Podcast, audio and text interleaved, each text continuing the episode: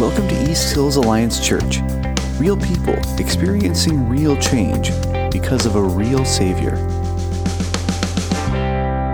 Part of being on mission together is that we do journey through life's ups and downs and in betweens together. And we've been talking for the last few weeks about how life uh, has all of those elements, right? Which is not news to anybody. We know we've got the lows, the highs, and so much in between.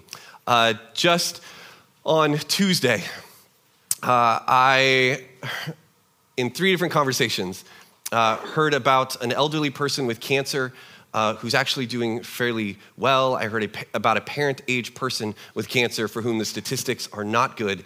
And I heard about a missionary couple who had to come back to the States because one of them had cancer and they just found out the other one does too. Those are the low moments.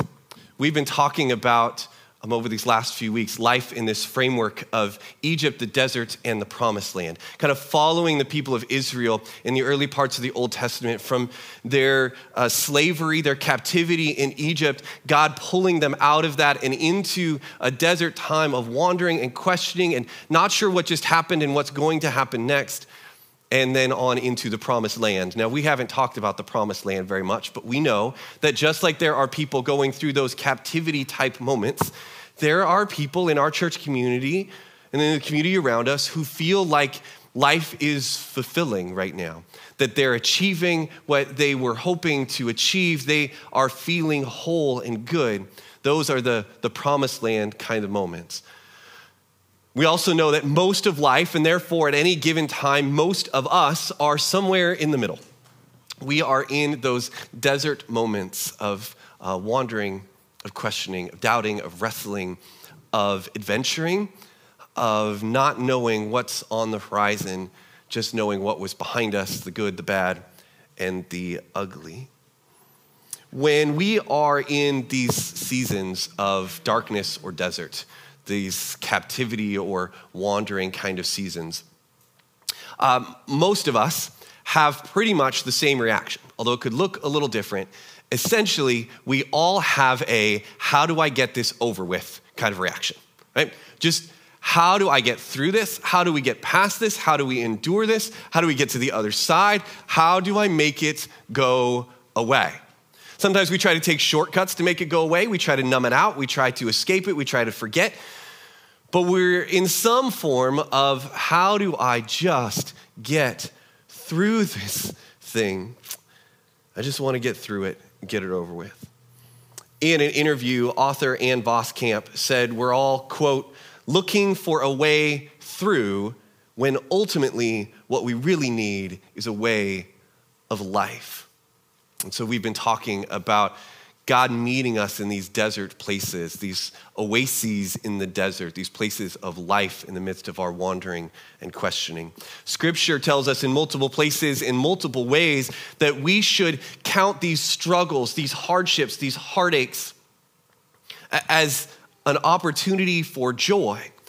Not because we enjoy them or they feel fantastic, but because simply they are an opportunity to grow in any season of life, whatever season you find yourself in, to go through that season well, we have to have our goal in the right place. And the goal is not to get through, but to grow through. The goal is not just to get it over with, to get through it, to endure it. It's not just get through it as fast as we can, but the goal is to grow through this season. And this is how we should engage the deserts and the dark parts of life. And this is not just for people following Jesus, this is true for all of us. Are we going to let life, the things we go through, help build us up or help tear us down? Let the season help you grow. Don't just try to escape it. This is true for everybody, but how much more true for those of us who are following Jesus, following the one who didn't try to escape the darkest moments of his life, but embraced them with open arms in order to be a blessing to the whole world.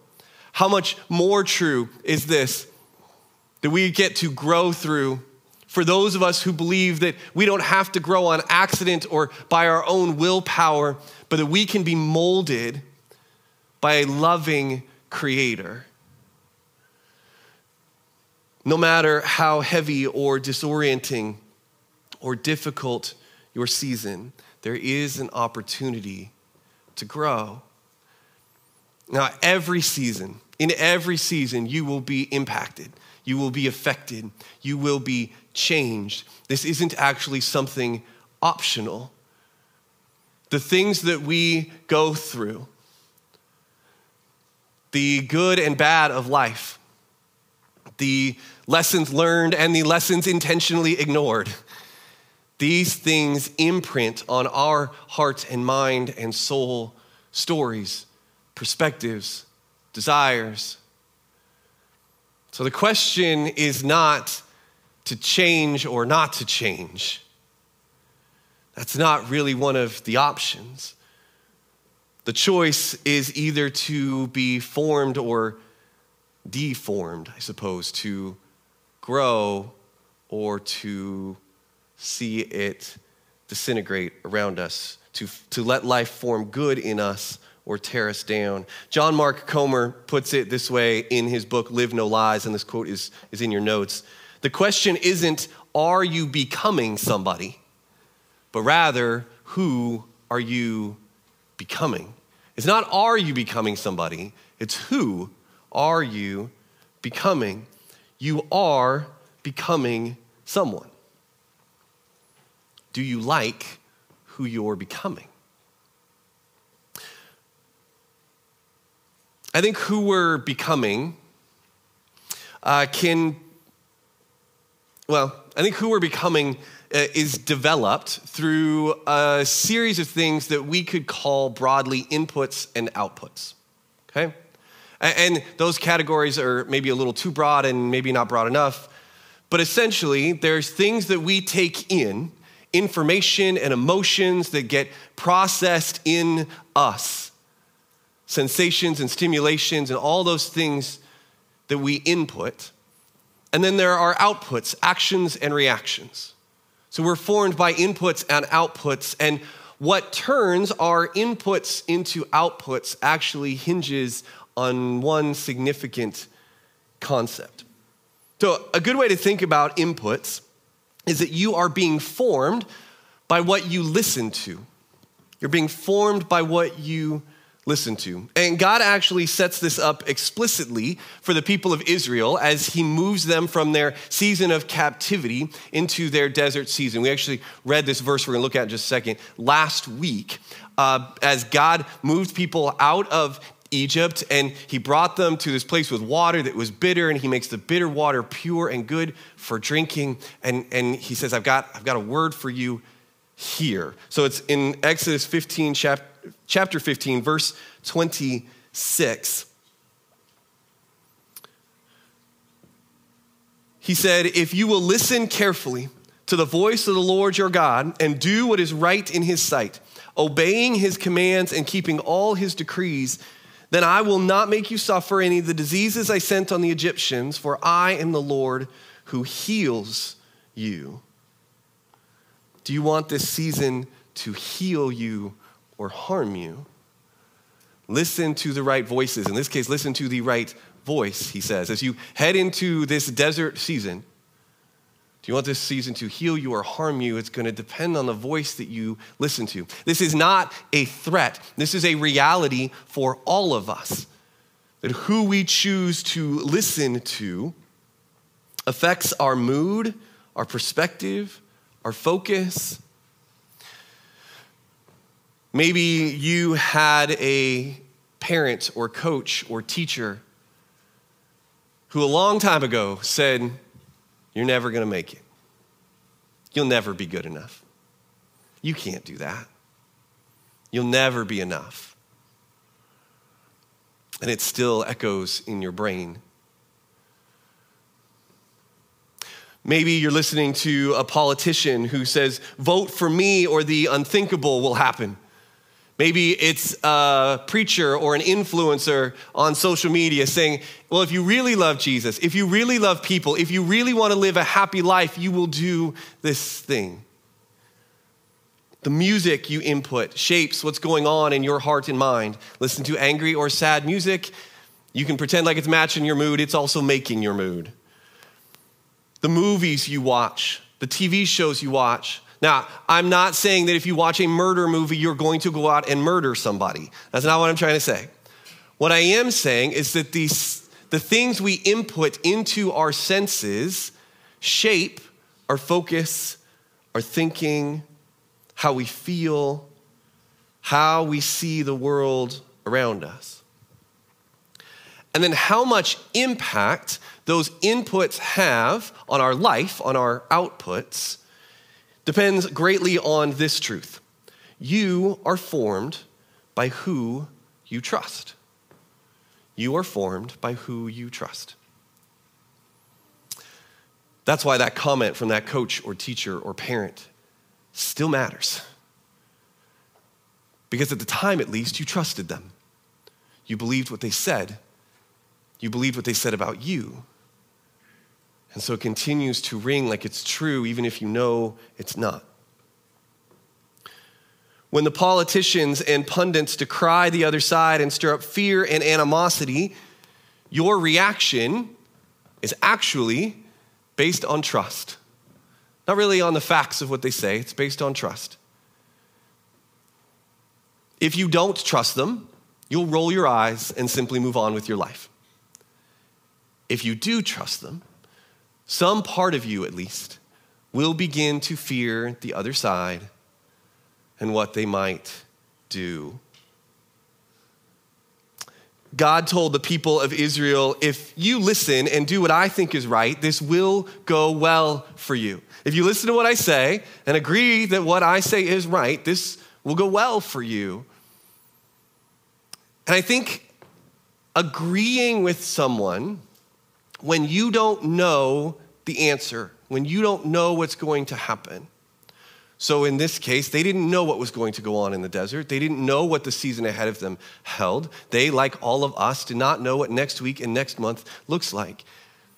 And God said, If you will listen to me, then that week, month, season will go well. Agreeing with someone when we don't know what's going to happen is a pretty good definition of trusting somebody. To say, you know, maybe I've done some research, I've got some thoughts, I've got some opinions, but I'm not an expert here and I don't know, so I'm trusting you to be the expert here. That what you say is what's going to happen. That's trust. God's command to listen, even, is based on, founded on some trust that Israel already gave to God and to Moses, their leader. Uh, we have to go back a chapter to Exodus chapter 14. Uh, and normally I uh, read out of the New Living Translation. Um, I'm going to read this out of the New International Version because the New Living in this verse uses the word faith. And I think we can get really caught up in how much faith we have and what does faith do and what does faith mean. And I think trust is just a far more helpful term here. We obey who we trust the last verse of chapter 14, verse 31. And when the Israelites saw the great power the Lord displayed against the Egyptians, the people feared the Lord and put their trust in him and in Moses, his servant. So they had seen what God could do. God had rescued them from their captivity in Egypt through some miraculous and painful experiences. And they said, okay, if God can do that, then we'll put our trust in him. And as we follow through this story, if you read the rest of the story of Israel in Exodus and really on through the Old Testament, where things start to fall apart is when they lose trust. When they start to trust that God's way is not the right way.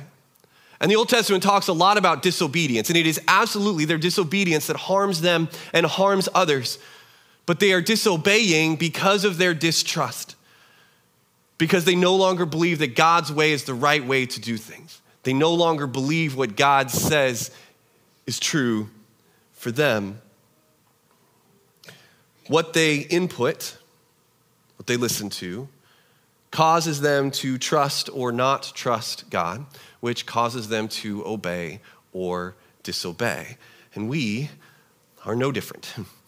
You and I are formed by what we listen to, by who we trust, and by who we obey.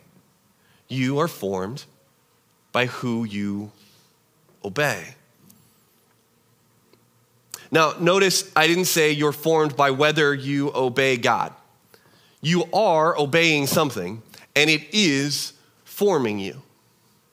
Maybe you've developed a rule of life Maybe you've trusted someone who said, well, real Christians will always vote this way. And they may be right. I'm not arguing with whether they're right about that thing or not. I don't even know what thing I'm talking about. All I'm trying to say is that you are obeying somebody. You are obeying some directive, and it is forming you. A early church leader church planter and writer named Paul wrote it this way, preserved for us in the New Testament in the book of Romans. Romans 6, verse 16. Don't you know that when you offer yourselves to someone to obey him as slaves, you are slaves to the one whom you obey? Whether you are slaves to sin, which leads to death, or to obedience, which leads to righteousness. In other words, whoever whatever you choose to obey, you become what and who you obey. And, and, I would add that you obey what you input and trust. Couple examples.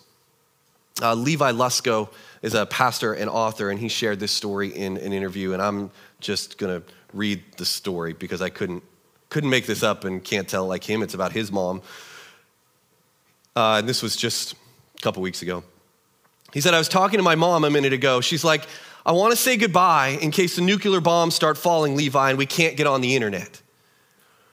And I said, Mom, can you tell me how many hours you spent on news yesterday? And she said, Just seven. Just seven. I said, Mom, you're not designed for that. Your soul can't handle that. You should know enough to be praying for, of course, the situation in Ukraine and let that be informed. It's irresponsible, though, and I love this quote. it's irresponsible, though, for you to take in as much stimulation as God takes in, which is what you're trying to do. We have to be responsible with our inputs and how much trust we put in them.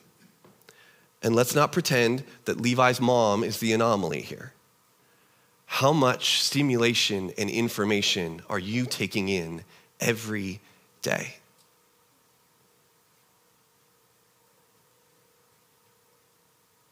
What is that information and stimulation telling you about what to do, how to think, how to feel?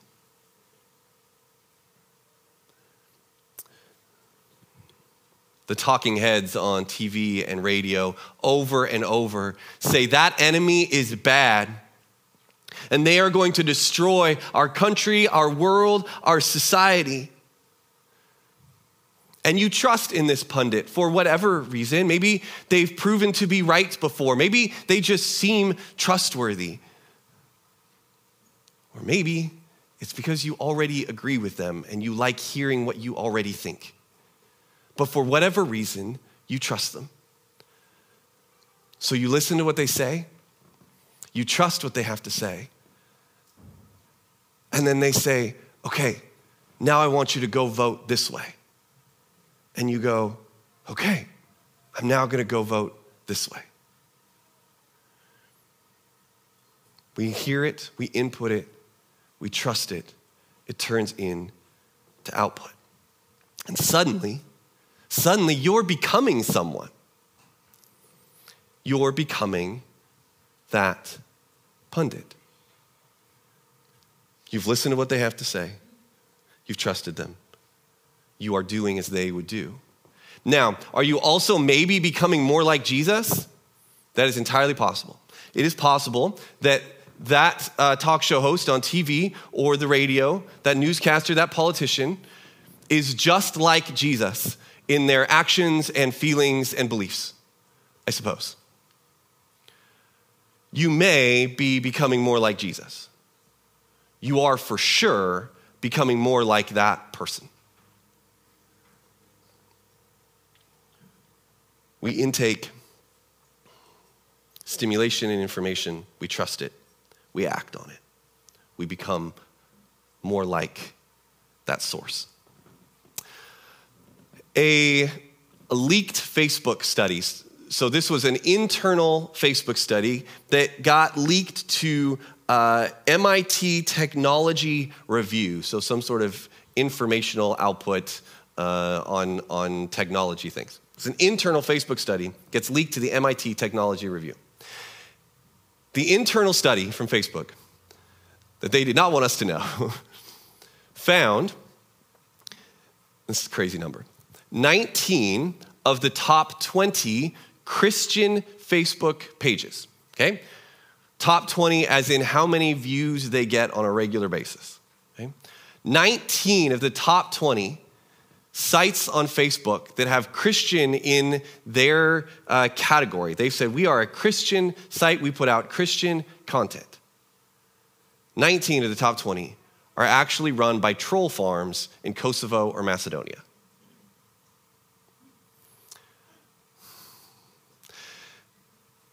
These 19 pages that say Jesus on them, that have names like Jesus is Lord, light of the world, light a candle for your loved one, happiness is inside you, Jesus is the way, that say we're gonna put out Jesus content, and then you peel back a layer and find that they really have nothing to do with Jesus. These pages combined get 75 million views a month. That is 75 million inputs of content that says Jesus and has no depth of Jesus to it. By the way, the one site in the top 20 uh, that does uh, seem to be legit is Guideposts. So if you've liked Guideposts on Facebook, good for you. You have won Facebook Roulette. Congratulations. 75 million views a month. And the goal of these pages, and I'm, I'm not even being cynical here, the goal of these pages is to build trust, to use the name of Jesus to build trust with Americans in order to input information that is divisive and controversial.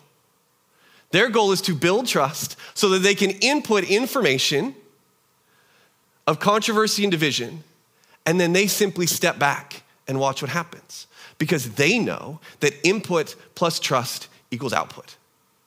They know that if we sow seeds of controversy and division in a way that people will trust, we can sit back and watch Christians sow controversy and division into their society and into the world around them, and it works. And it works. So they keep doing it 75 million times a month. A, a, popular political figure, and I won't name them because this could be from either side of the aisle, this story, I, in, in my opinion. A popular political figure last Christmas time was uh, talking to a group that was gathered on a Sunday morning for politics. It was kind of a political convention thing, but there are also uh, pastors on the stage, and they're, they're talking about uh, their ties to church and Christian values and those kind of things. And, and this politician got up and said, quote, we've turned the other cheek. And I understand, I understand sort of the biblical reference. I understand the mentality but it's gotten us nothing, okay? It's gotten us nothing. In this room of people gathered for politics, but tying them to their Christian values and listening to pastors tell them why they should feel this way politically, erupted in applause. Why? Because that room of people is not being formed into the image of Jesus. They are being formed into the image of their favorite politicians. And they're choosing to do that. To input information from these sources they trust and to output what they want them to output, to become more like them. The output goal of the Christian life, and this may surprise some of us because we think the output goal of the Christian life is I say I follow Jesus so I can follow him into heaven one day after I die. The output goal of the Christian life is to become more like and act more like Jesus. To be like and do like Jesus. That's the goal. That's it. To listen and trust and obey the love and good works of God as put on display through Jesus Christ. So, my question for all of us whether you're following Jesus or not, is who are you being formed into? Who are you being formed into? Who are you becoming? The voices you hear, the memories that echo, the actions you carry out in trust. These things are forming you into someone. Do you like who you are becoming? If you are a Jesus follower, is God honored by who you are becoming?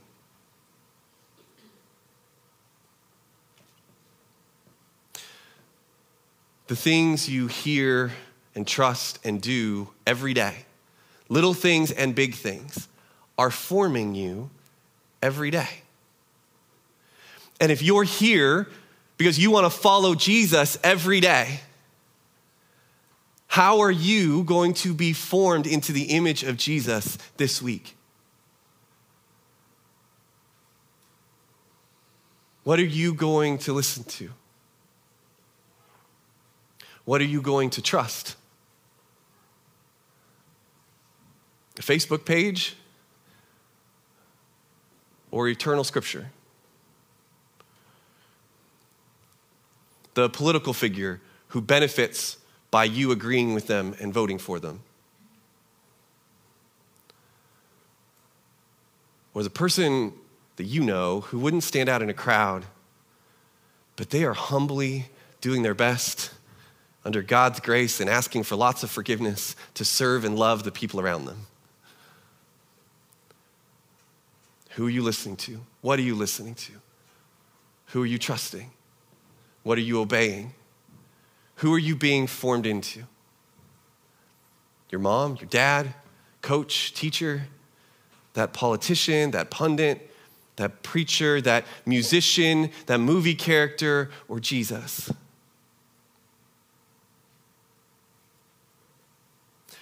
What are you going to take into your life this week? How are you going to determine what you trust this week?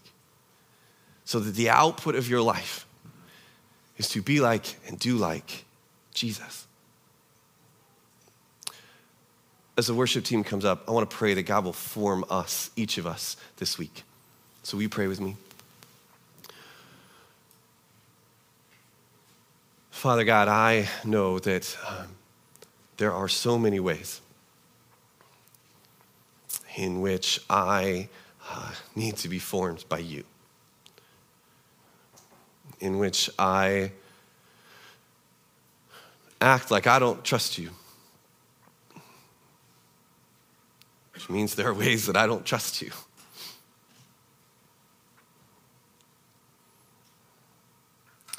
Ways that I